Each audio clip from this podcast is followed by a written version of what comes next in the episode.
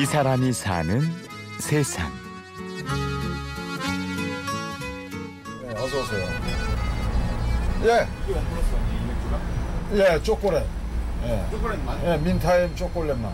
예. 이건 얼마예요? 그거는 틀릴 거예요. 가져와 보세요. 내가 머리가 나빠요. 이 많은 걸 어떻게 이겨? 예. 서울 이태원의 한 슈퍼. 젊은 연인이 맥주를 고르고 있습니다. 가게 한쪽 벽을 채운 여덟 개의 냉장고 안에는 세계 각국의 여러 가지 맥주가 가득한데요. 하도 종류가 많아서 주인인 이종훈 씨도 그 맛을 다 기억하지 못할 정도죠. 똑같은 거예요? 아니요, 그건 틀려요. 그거만 그래요. 이건 한정판 같이 생겼잖아. 평범한 동네 구멍가게였던 이곳이 이렇게 변신을 한 건 근처에 대형 마트가 생기면서였습니다. 막막한 거 아니에요. 마트가 들어오면은 뭐 다 취급을 하는데, 그런데 마트에서 물건 사갖고 이제 그 오는 사람이 술은 사러 일로 온단 말이에요. 그래서 아, 왜 술은 일로 사러 오냐 그랬더니 아, 거기 술을 안 판대요. 그래. 어, 그럼 거기하고 여기하고 다르게 차별화를 해봐야 되겠구나. 그래가지고 시작된 게. 하여튼 종류별로 뭐 안동 소주부터 뭐 별별 소주까지 맥주는 있는 대로 최대한은 우리가 취급할 수 있는 데까지 이제 구입해서 그렇게 해서 이제 시작을 차별을 하기 시작을 한 거예요.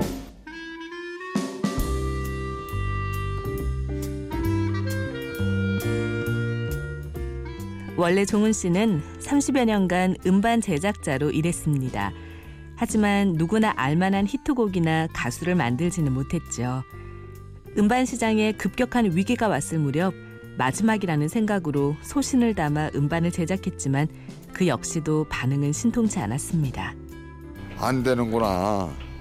이제 이것도 이제 끝이구나. 이제 그럴 정도로 알고 있었던 거죠. 그러면서 이렇게 저렇게 궁리해 보니까 그 구멍가게를 한번 허문. 그냥 먹고는 살겠다 뭐 이런 생각이 들어서 이제 시작을 한 거죠.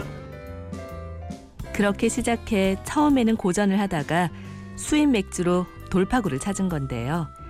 지금은 외진 골목에 있는 이 작은 가게가 수입 맥주의 메카로 불리고 있습니다. 전국 각지에서 맥주 마니아들이 몰려들 정도죠.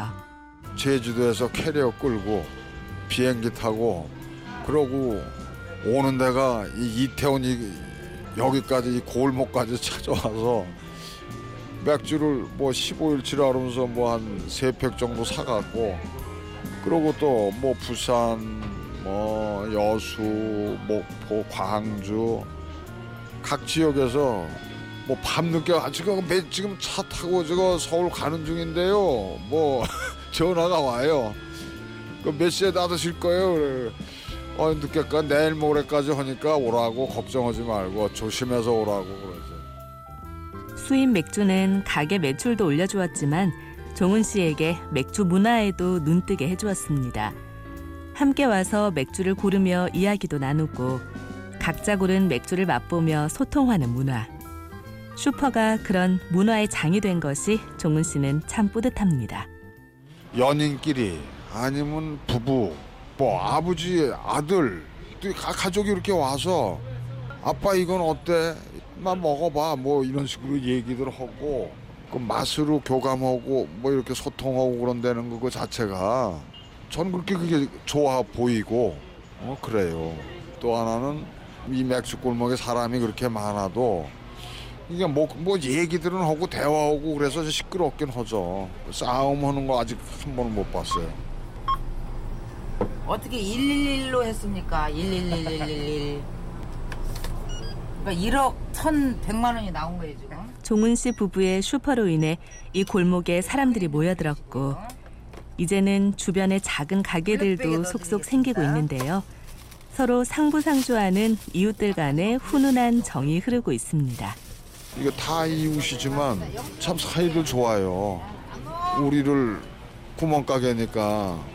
피자 팔면은 콜라도 같이 팔아야 되거든. 맥주도 팔면서. 응? 근데 콜라는 안 팔아줘. 안 팔아 거기서. 콜라 찾으면 이 옆에 가게 가서 사라고 그러고.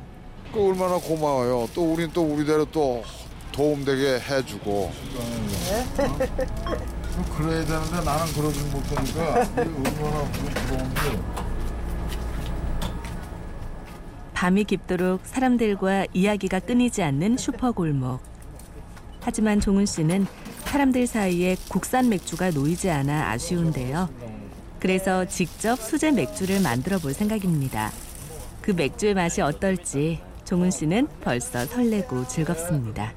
맥주를 이렇게 팔면서도 한편으로 마음이 편치가 않은 거는 우리 맥주가 있어야 되는데 전부 외국 맥주예요.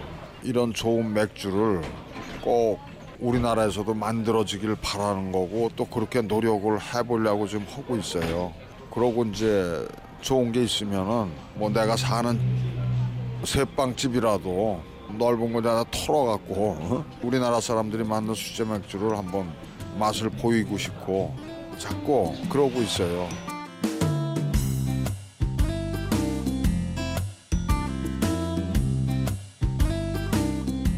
이 사람이 사는 세상.